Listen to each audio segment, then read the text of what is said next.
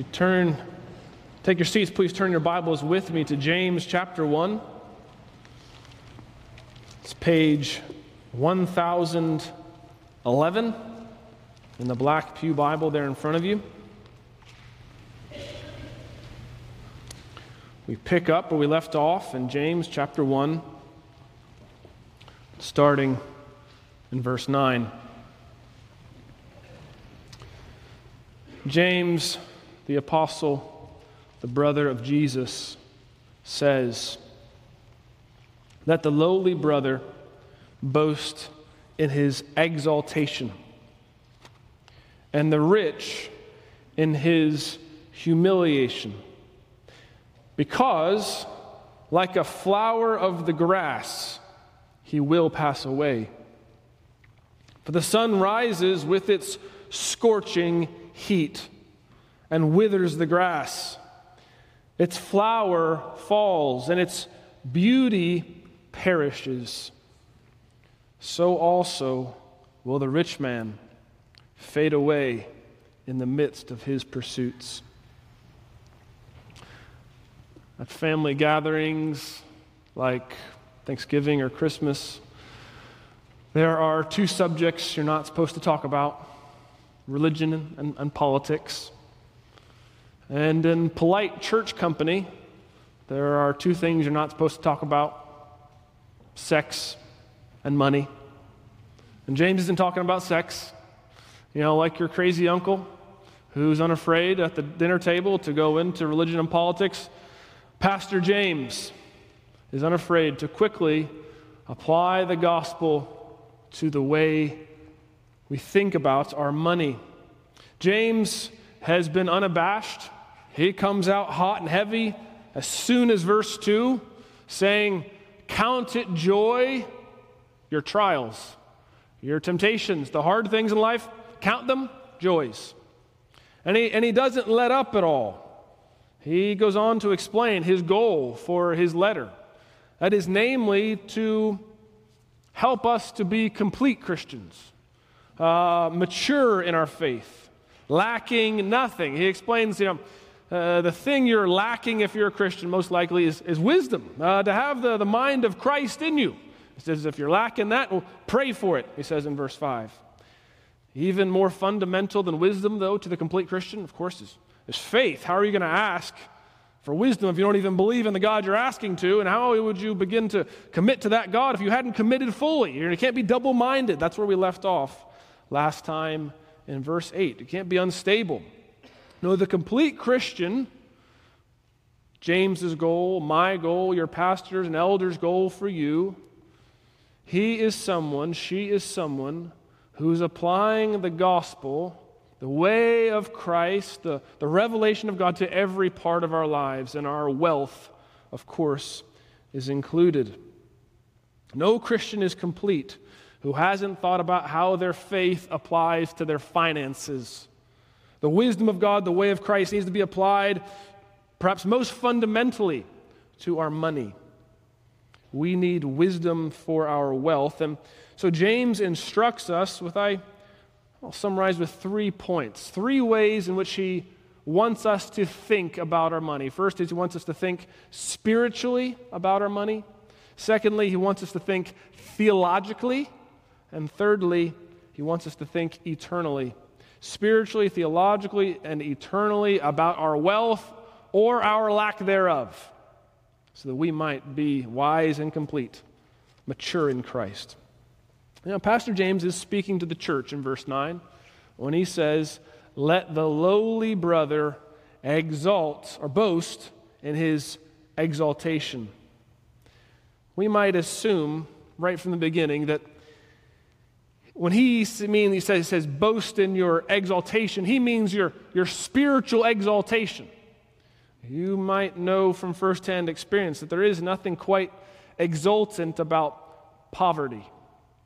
I do think that's what he means when he says lowly. That Greek word could be translated as poor. It's, it's set parallel in verse 10 to the rich. I think James is a, addressing the two groups in the church the poor and the rich. Remembering at the first century, there's there's not really much of a middle class at all. There is only the very rich and the very poor, and they're both presumably in the church together. And, and the, the, the, boast word can be difficult here in verse 9. Let the lowly brother boast. You know, we tend to think that's a, a word for someone who's braggartly, and that's how they're speaking. But I think it's more helpfully glossed to something like exalt or glory in your exaltation. So I, I think of verse 9 could be more helpfully translated something like, Let the poor brother exalt in his exaltation. Let the poor brother exalt in his exaltation. And again, there's, there's no obvious or, or simple uh, exalting in your hunger or coldness or despair of poverty, especially in a pre Christianized world, especially to uh, Christian refugees, those under the persecution in the first century, who have been presumably divorced from their families and communities, those who have come out of the Jewish community and are following Christ now.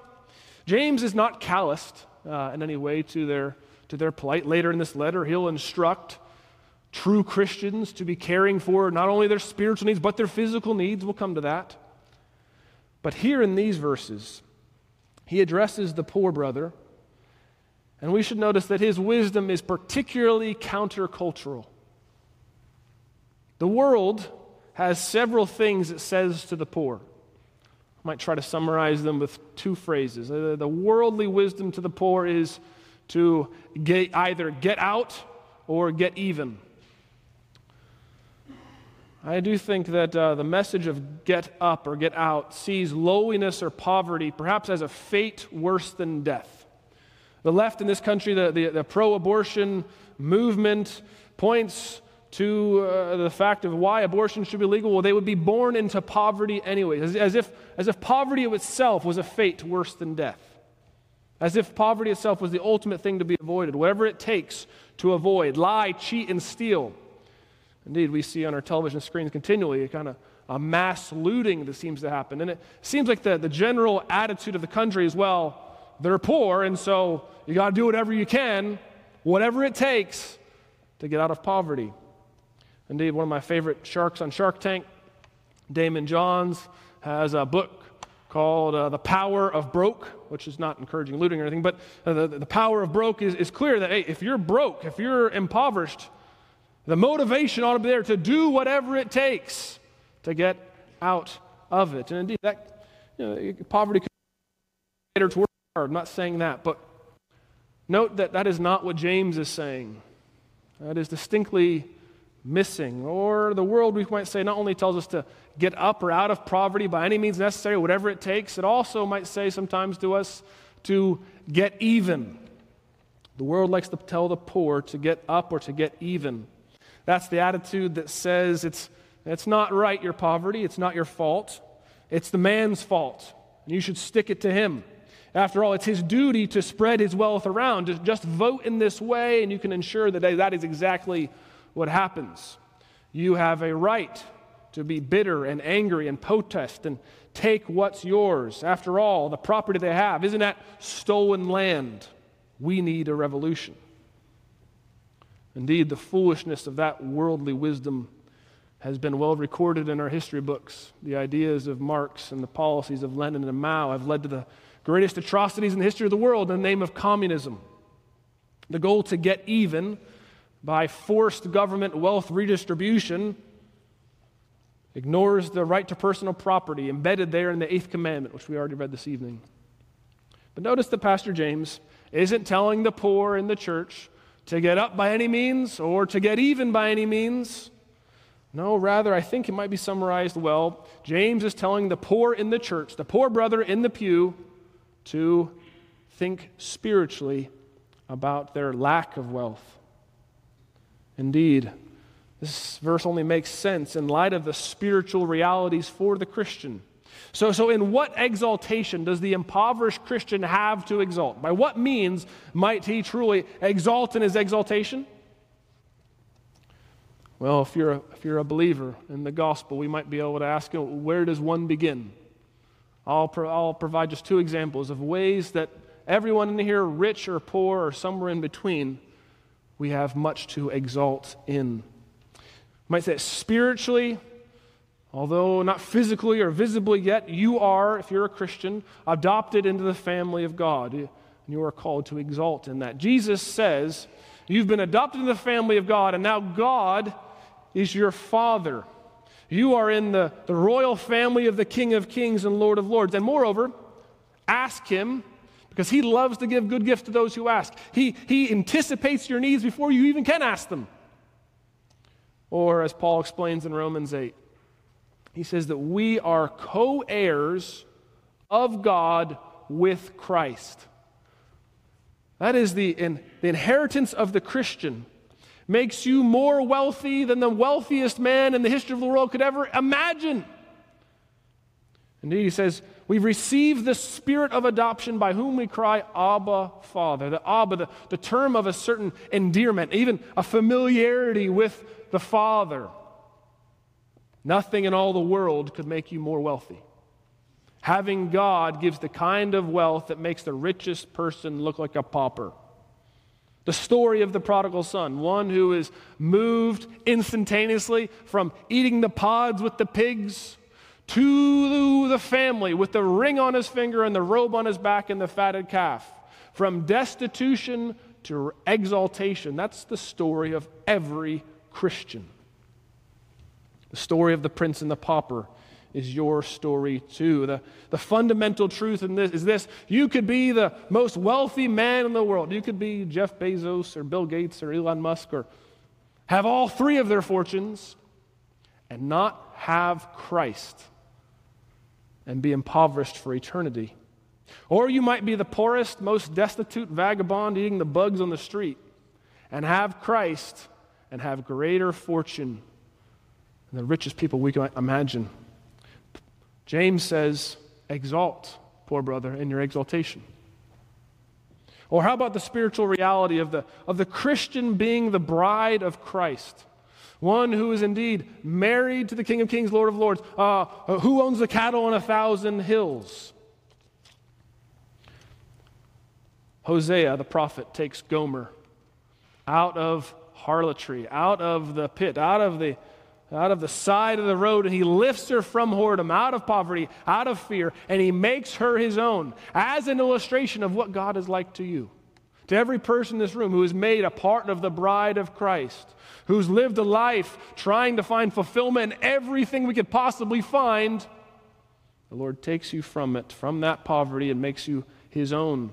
The story of my fair lady is your story too. The, the lowly Christian is exalted, you see, in adoption and in marriage. And we could continue to go. We could continue to work through each aspect or facet of the gospel, each one of the benefits we receive in Christ and union to Him by the power of the Holy Spirit today. Perhaps you're thinking, you know, that, that sounds a bit like just positive thinking, you know, kind of a Trumpian, you know, you think it, you name it and claim it, and it makes you, you feel better. And the difference between a kind of a, a doctrine of positive thinking and what I believe James is calling to you, you to do here is that uh, this isn't just thinking, there is substance here. There is spiritual reality more real than anything we might touch or feel in this life. Uh, the, the Christian is always called to believe the promises of God. The whole story of Abraham and of Isaac is once again, again and again, uh, they're going to have as many children as the stars in the, in the heavens. And after 100 years, he's got one son.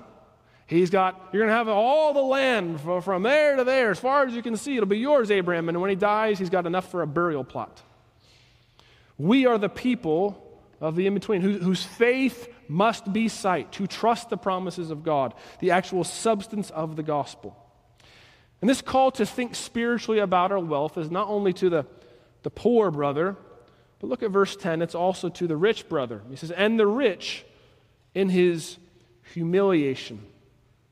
We might add again that there is no, uh, in the world, there is no obvious humiliation for the rich man. Uh, you know, what is the worldly wisdom for the rich man? Perhaps it comes through in some of the mantras of our day. If you, if you got it, flaunt it. After all, the economy needs you to spend it. Express yourself in your brand loyalty. Show yourself as one who is fun and adventuresome and interesting in your travel on Facebook and Instagram. Uh, you deserve, after all, that extra bit of comfort and security in that neighborhood or that car or that house. Now, the worldly wisdom to the rich is the antithesis of James's wisdom to the rich brother in the pew. The worldly wisdom is exalt in your exaltation, rich man.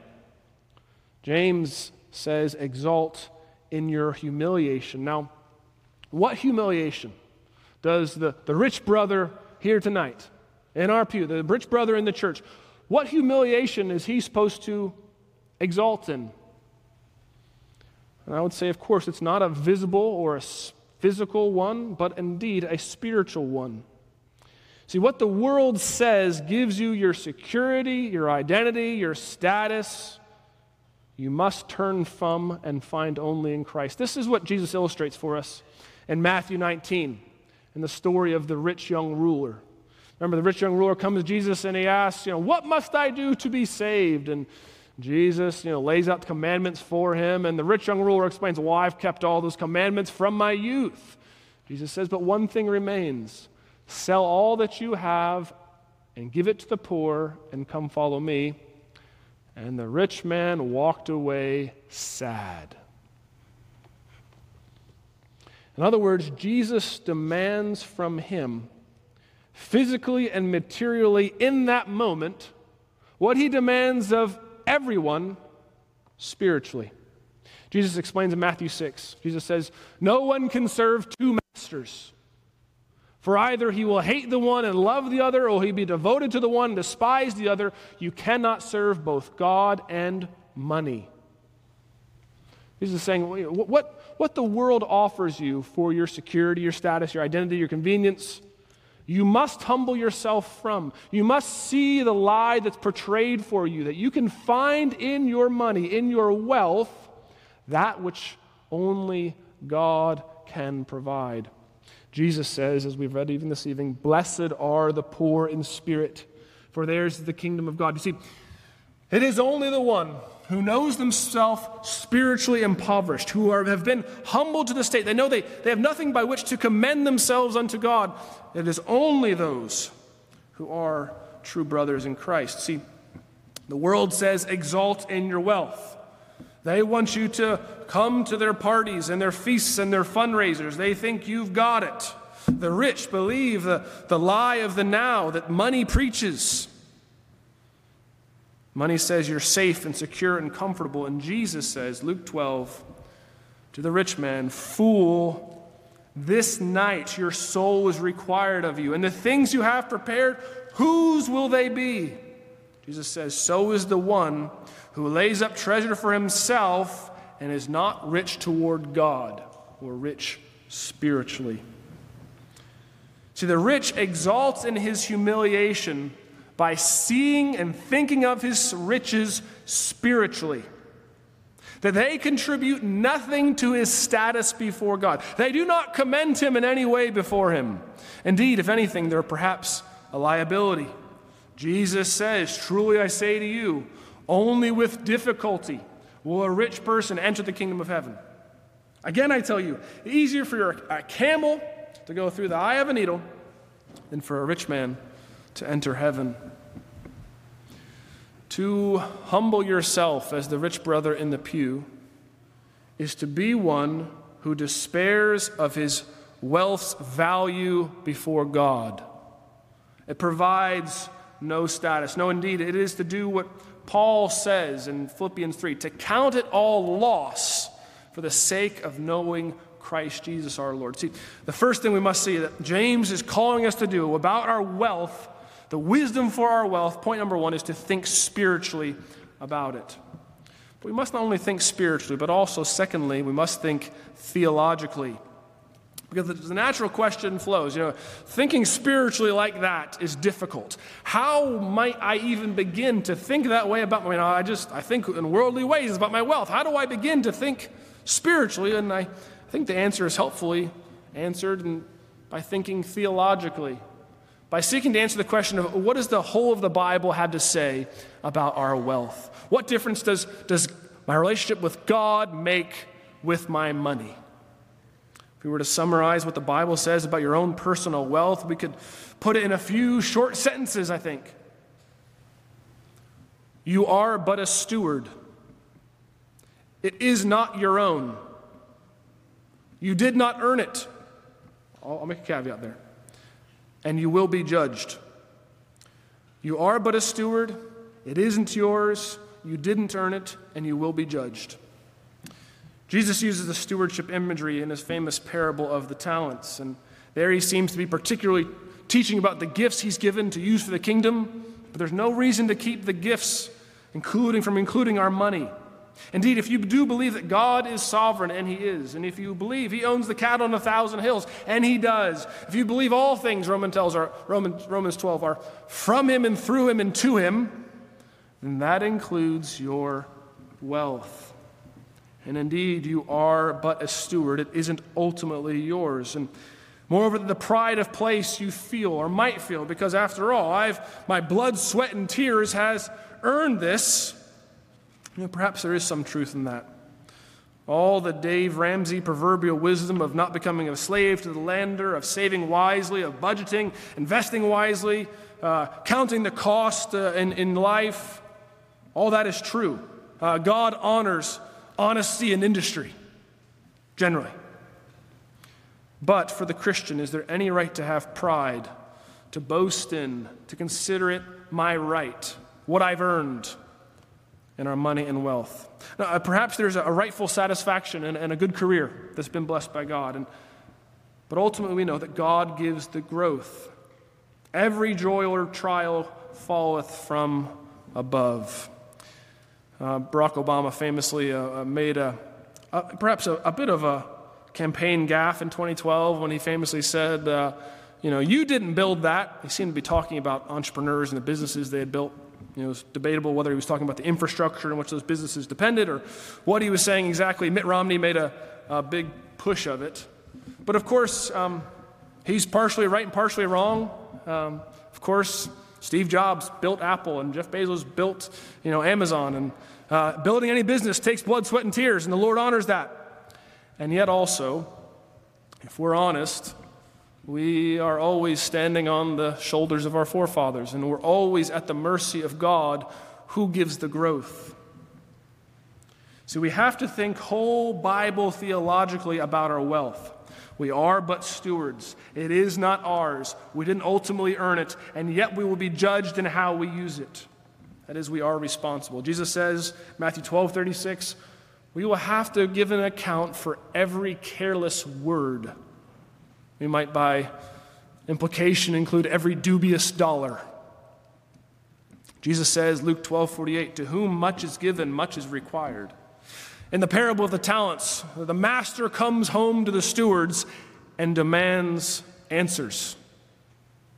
So the question comes for us How are you using what the Lord has given you? Are you stewarding it well for His glory rather than your own, for His mission? See, think, thinking theologically helps us to answer how we might think better spiritually. Once God is centered in our worldview and his, his word guides what we believe about Himself and about money, the money becomes in right relation to Him, becomes smaller in our eyes. Its importance fades, its purpose becomes clear. Our place as stewards becomes apparent.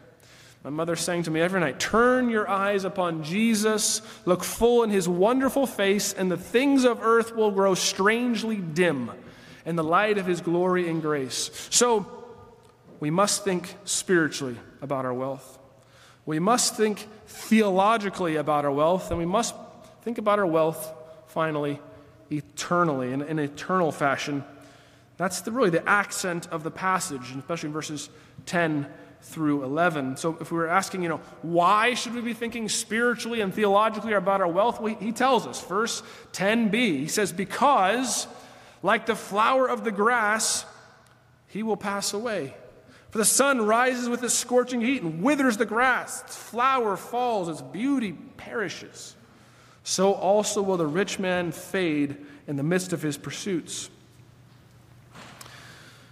Because in the light of eternity, it's all fading away. Or as we sing, it's all gone past. The fading is there in verse 10. And notice it, doesn't say like, like the flowers from the florist. You know, you get some good roses from the florist. It might last you a week if you're lucky, you know. But my, my children uh, love to pick the flowers of the grass, and uh, they don't last very long in a vase inside. The dandelion and the clover bouquets um, are gone in but a day. Worldly wealth, worldly wealth is like grass flowers that wither today. You know, further, I'm old enough now that my, my heroes, athletic heroes growing up, you know, Michael Jordan or Ken Griffey Jr. or, or Allen Iverson are now really old and fat. Or even I think of, you know, you know, presidents are always a helpful illustration of fading. I think of George Bush before and after, or Barack Obama, what they look like before and after, or even, you know, as George Bush, he, he threw the first pitch at the World Series in Texas against the, you know, for the Rangers, this, uh, this World Series, game one. And he was not the same George Bush in 2001 that stood in Yankee Stadium with a bulletproof vest and, and hummed in a strike. Now, the George Bush that was there in 2023 from in front of the mound didn't make it to the plate. No, rather, James, we might say, is reteaching his big brother Jesus' teaching. Jesus tells us to think eternally. He says, Do not lay up for yourselves treasures on earth where moth and rust destroy, where thieves break in and steal, where things fade. But lay up for yourselves treasures in heaven, in eternity, where neither moth nor rust destroys, where thieves do not break in and steal, for there where your treasure is, there will your heart be also. Isaiah says it and Peter says it. We say it every Sunday morning. All flesh is like grass, and all its glory like the flower of the grass. You see, in exalting in his humiliation, the rich man is freed from this fading. But not only is he freed from the fading, he's also freed from the judgment. I do think it is judgment pictured in verse 11 the, the rising sun with its scorching heat. There comes a day when the heat is applied, when the fire comes, when uh, 1 Corinthians 3, when all that's burned up is but dross. The rich man, it says, will fade away himself in the midst of his pursuits. You know, John Piper, in his famous sermon where he's speaking of the Floridians and Reader's Digest, who uh, retired early to Florida and were playing softball and trolling on their boat and collecting seashells. What were they going to offer unto the Lord? Look, my shell collection. No, there are our worldly wealth, our worldly endeavors are but here today and gone tomorrow. Lost, we are fading in the midst of our pursuits. There are only a few things that last for eternity. Jesus says to put your treasure there, make your investments in the kingdom. Our Lord Jesus, Luke 16, he talked about money a lot. Talks, tells the parable of the rich man and Lazarus. Jesus says there was a rich man who was clothed in purple and fine linen, and who feasted sumptuously every day. And at his gate was laid a poor man named Lazarus, covered with sores, who desired to be fed from what fell from the rich man's table. Moreover, even the dogs came and licked his sores. The poor man died, and was carried by the angels to Abraham's side. He was exalted. And the rich man also died and was buried, and in Hades, being in torment, he lifted up his eyes and saw Abraham far off and Lazarus at his side, and he called out, Father Abraham, have mercy on me, and send Lazarus to dip the end of his finger in the water and cool my tongue, for I am in anguish in this flame. You must think about your money with eternal consequences. But if you do, if you do think spiritually and think theologically and think eternally about your wealth, not only will you be freed from the fading and freed from the judgment, you'll also be freed unto unity and mission.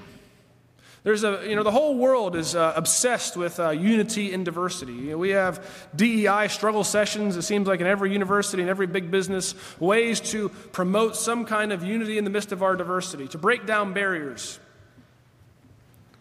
James presents here the truest way to have true unity, where rich man and poor man sit together before the Lord. Uh, uh, the poor man exalting in his exaltation. The, the rich man humbling himself, exalting in his humiliation, so they might have true brotherhood in Christ. You're freed to that if you think spiritually, theologically, and eternally about your wealth. You're, you're also freed to the mission of the church, right? Which is the one great, sure investment of all your time, energy, and money. That which lasts forever. See, the, the wisdom for our wealth from James couldn't be more countercultural. You must think spiritually, exalting in spiritual riches, being humbled of our worldly wealth. You must think theologically that we are but stewards of what is the Lord's. And you must think eternally. There is but one thing that makes you rich for eternity Jesus Christ the righteous. Martin Luther puts it well in his hymn. Let goods and kindred go, this mortal life also. The body they may kill, his truth abideth still. His kingdom is forever. Our Father in heaven, I pray that we would believe that. I pray that we would think of our money, our finances, our time, our energy, all of our resources in light of eternity, in light of the truth about God in light of the spiritual riches we enjoy in Christ Jesus. Help us, O Lord, in Jesus' name. Amen.